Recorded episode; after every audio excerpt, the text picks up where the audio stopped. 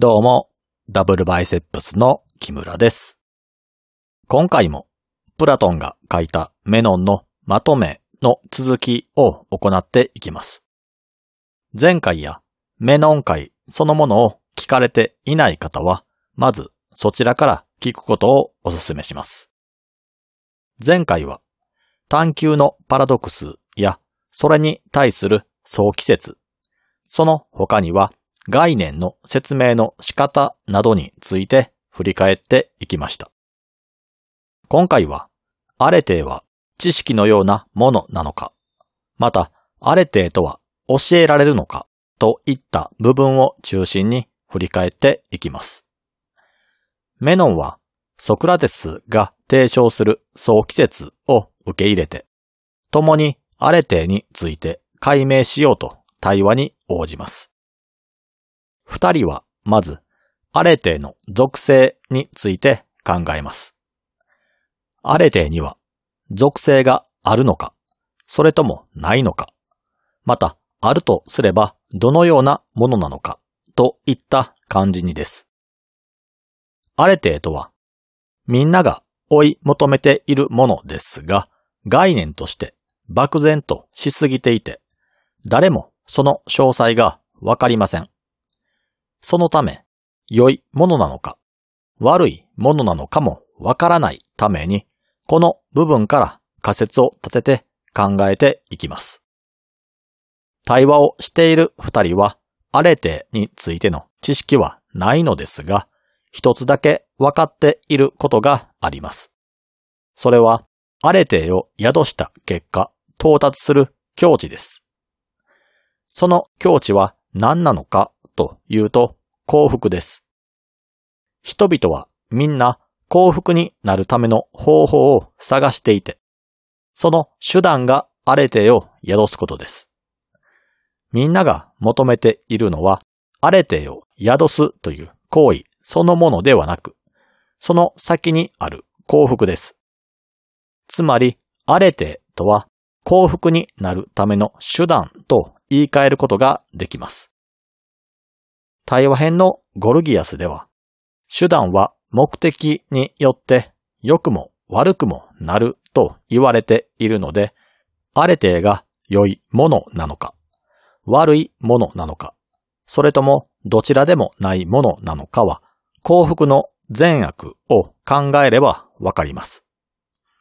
ソクラテスの主張としては、幸福とは秩序の中にあり、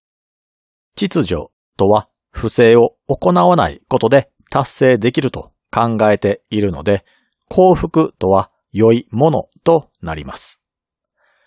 メノンもこの意見には同意します。対話編のゴルギアスではカリクレスと絶戦を繰り広げることになったこの話題ですが、メノンは青年で純粋さを残しているからか、従来の考え方にとらわれず、直感で良いものだとして同意します。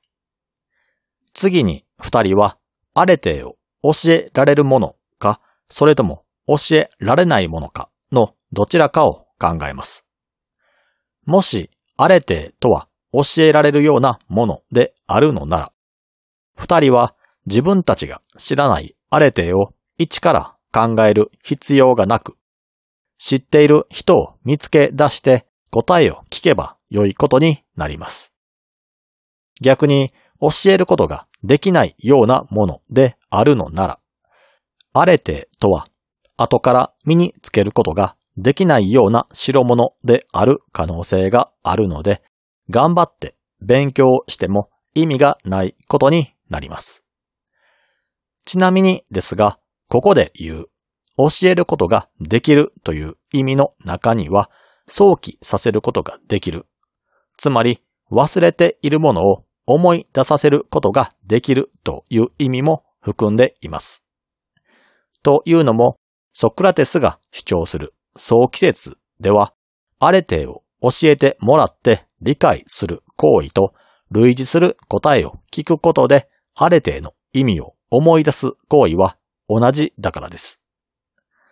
では、アレテは教えられるものなのか、それとも教えられないようなものなのかを見極めるためには、どうすればよいのかというと、ソクラテスは、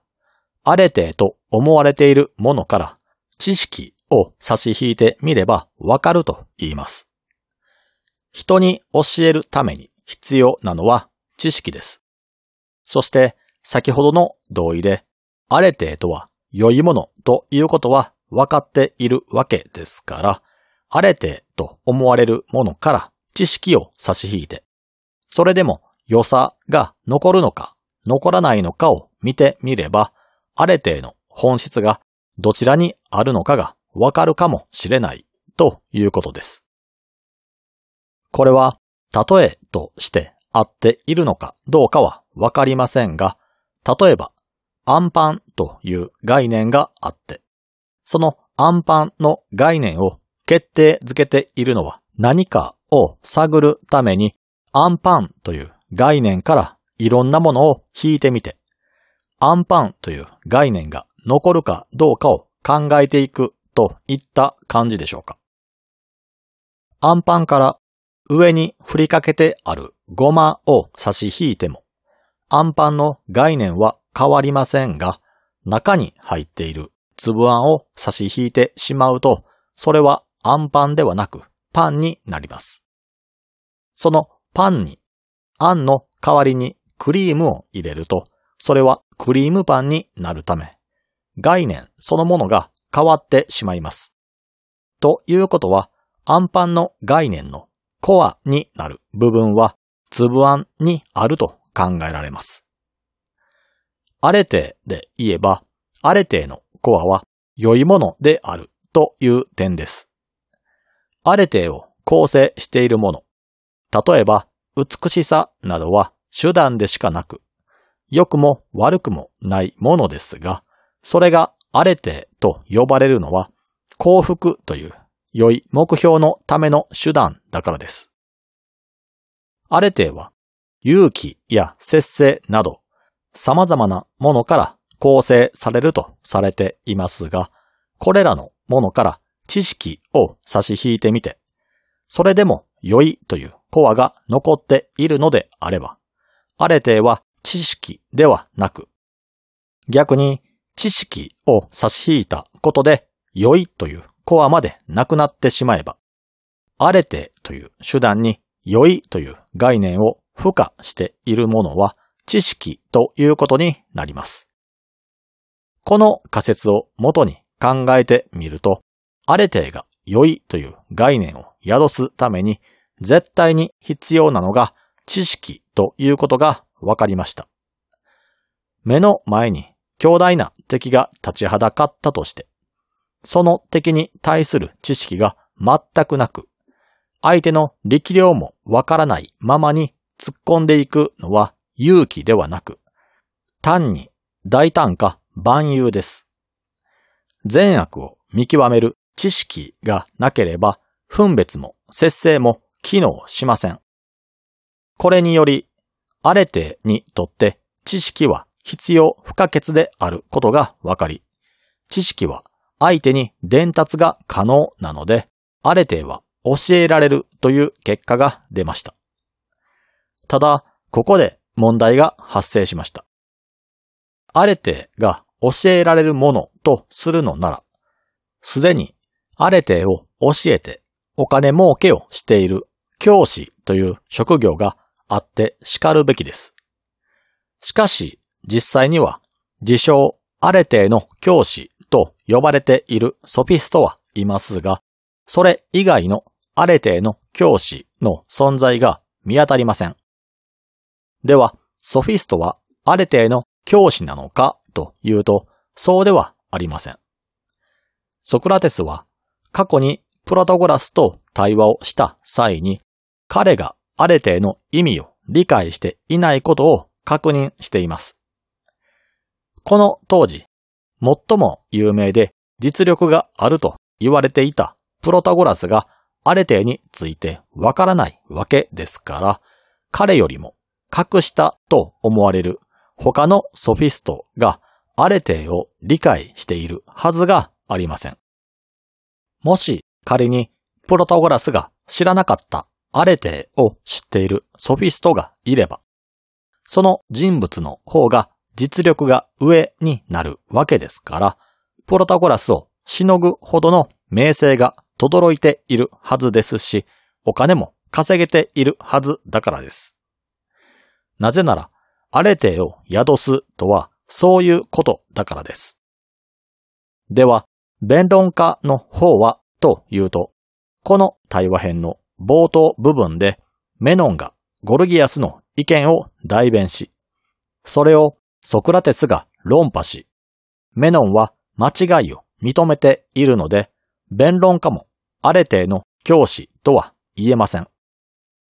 ソフィストと弁論家がアレテの教師ではないとするのなら、他に誰がアレテを教えることができるのか。二人は考えてみるもわからないので、近くにいたアニュトスに尋ねることにしました。ここから先はアニュトスとソクラテスとの対話になります。会話のきっかけとしては、アレテの教師はいるのかというものでしたが、会話の大半はそもそもアレテは教えることができるのかという内容です。アニュトスの主張としては、アレテはアテナイ人であれば誰でも知っているものだから誰にでも教えることができる。忠告を素直に聞く姿勢があれば誰でも優秀になれるというものでした。あえてアテナイ人とつけているということは敵対しているスパルタ人にはわからないと強調したかったのかもしれません。そんな彼はスパルタだけでなくソフィストも毛嫌いしていましたが、その理由は誰でも知っていることを体操にもったいつけて価値のあるもののように演出をして大金を稼いでいる思い込んでいたからでしょう。善悪の基準なんて考えるまでもなくわかることですし、優れた人間になる方法は大金を支払わないとわからないような代物ではなく、良い方向に努力をすれば、誰だって実現できるということなのかもしれません。例えば、毎日朝早く起きて仕事の準備を整えて、一生懸命に仕事をして技術や知識を身につけている人と、毎朝適当な時間に起きて、とりあえず酒を飲んでからパチンコに行く人を比べた場合、どちらが良いか悪いかは考えるまでもなくわかりそうです。自分の身近に毎日特に努力することなく遊び歩いているためにギリギリの生活をしている人がいたとして、その人が自分で一切の努力をすることなく、自分の生活が惨めなのは国の政策や環境が悪いからだ、と不平不満を言っているとしたら、とりあえずこの人に対して真面目な生活を送ることをアドバイスしないでしょうか。私も含めて大抵の人は生きることに真剣に向き合って必死に頑張っているわけではなく、なんとなくその日を乗り切っているだけです。例えば、仕事が肌に合わなかったとして退職をして無職になった場合、失業手当が出ている期間はとりあえず遊ぶという人は大勢います。自分の生活を改善して、より暮らしやすい環境にしようと思えば、その失業期間中に新たな知識や技術を身につけたり、資格を取ったりして、自分自身をグレードアップさせれば、前よりも良い職場を選べる可能性は高まります。仕事自体を辞めていない状態でも、仕事が終わった後に自分で勉強したりすることで自分の能力を高めると、周りの見る目を変えられたりするでしょう。でも、私も含めて大半の人間がそんなことはしないでしょう。仕事が終わった後の自由な時間は動画を見たり本を読んだりと自由に楽しむ時間として使っています。アニュトスに言わせれば大半の人間は改善しなければならない点がたくさんあるような生活をしていて、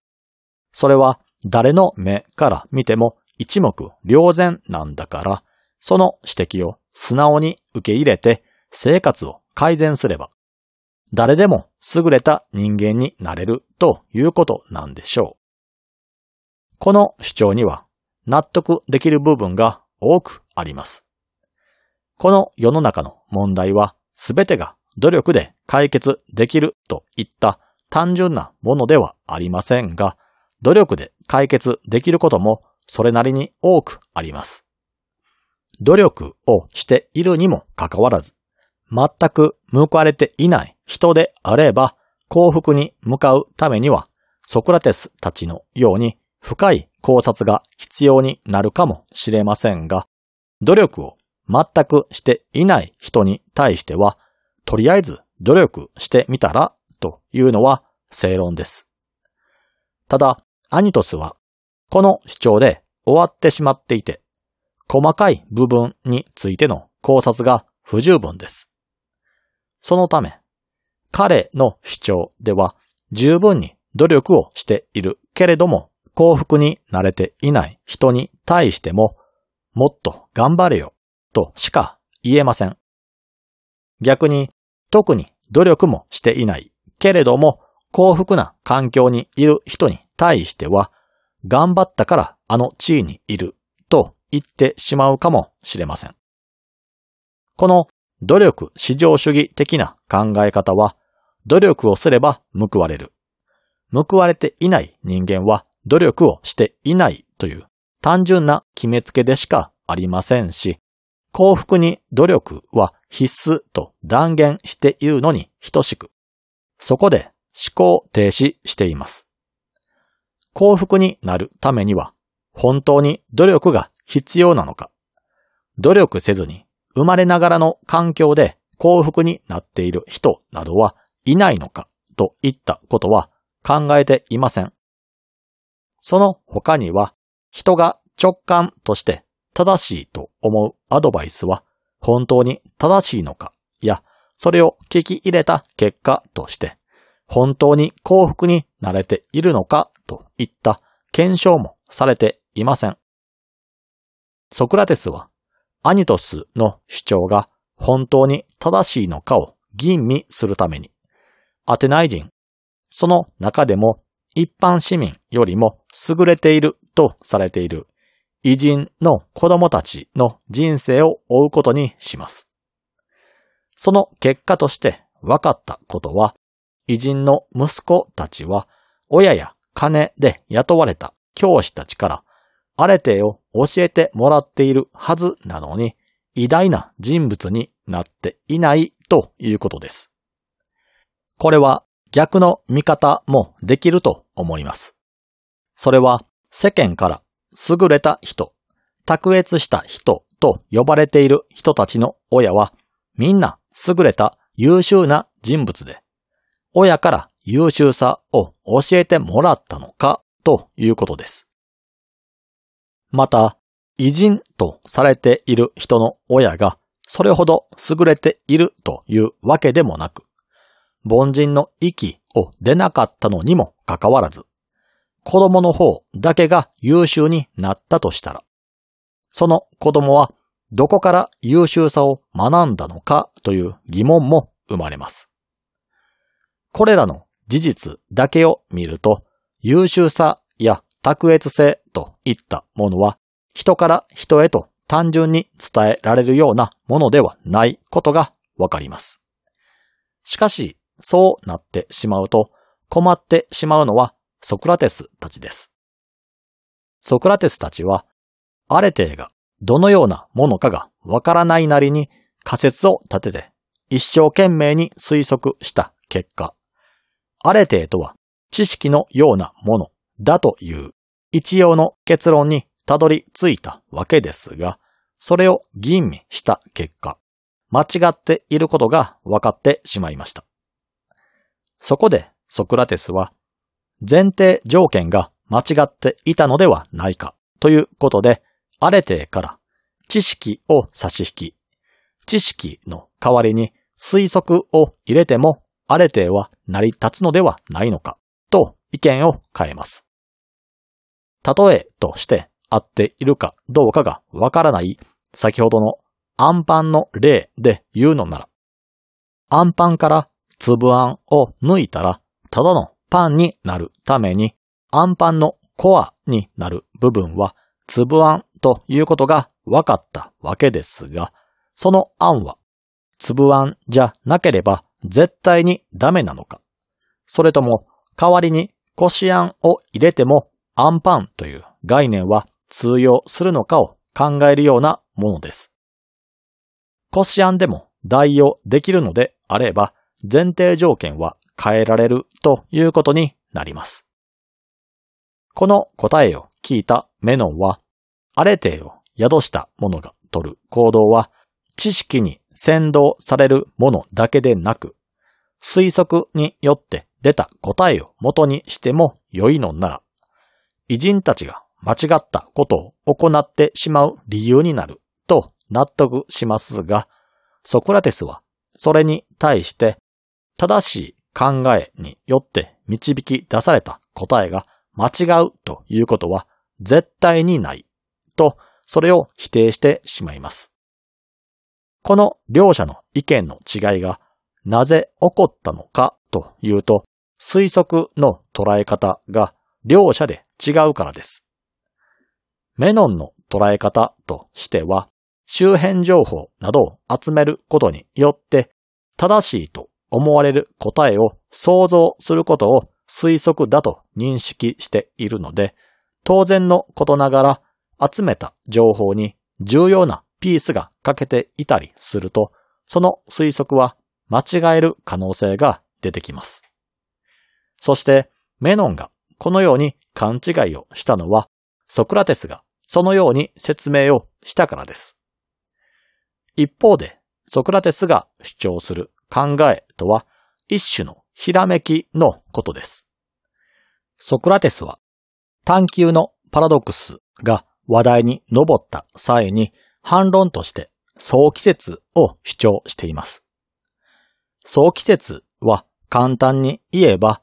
人間は絶対に正しいとされる答えをすでに知っているけれども生まれた時に記憶を失ってしまっている。しかしその記憶は忘れているだけなので、呼び水があれば思い出すという説です。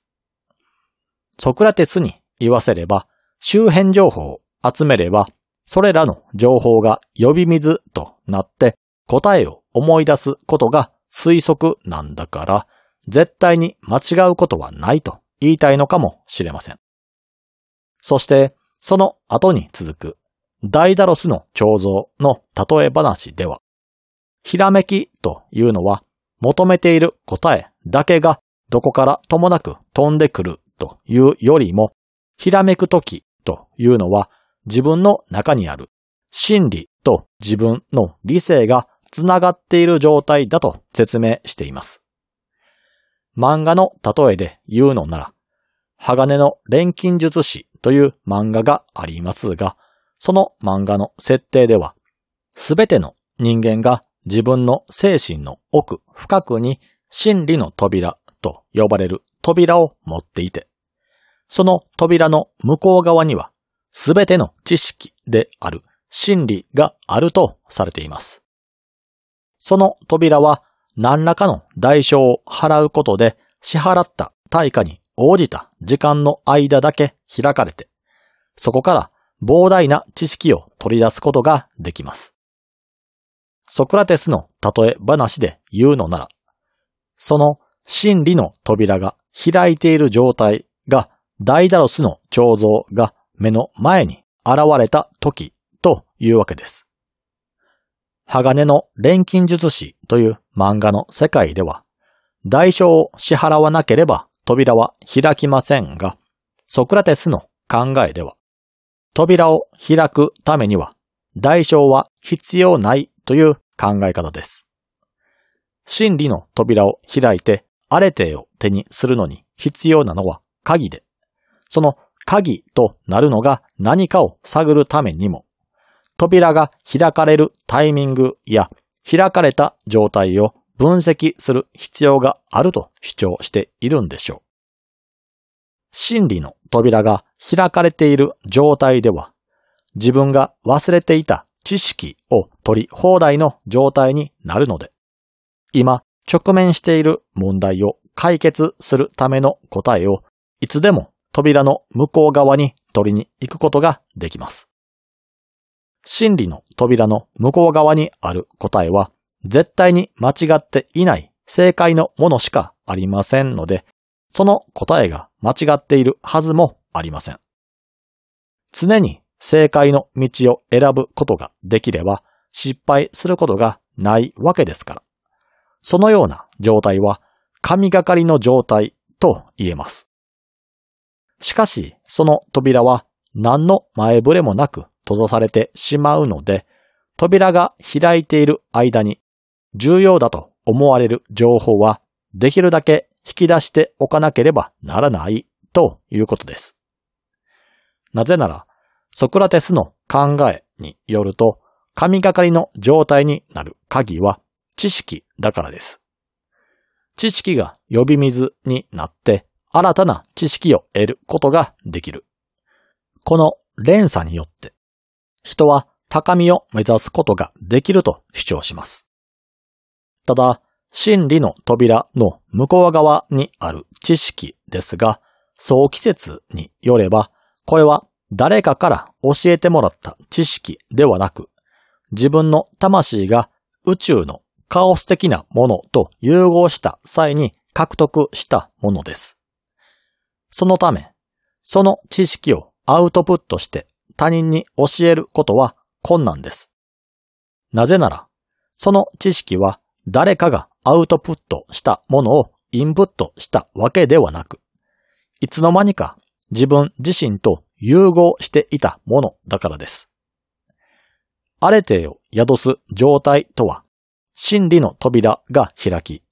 この世の真理と自分の理性とがつながっている状態のことを指し、その扉は自分の意志で自由に開けるものではなく、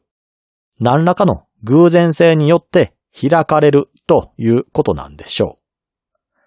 まとめると、あれてというのは人から教えられて学ぶようなものではなく、すでに知識として得ているけれども忘れてしまっている存在。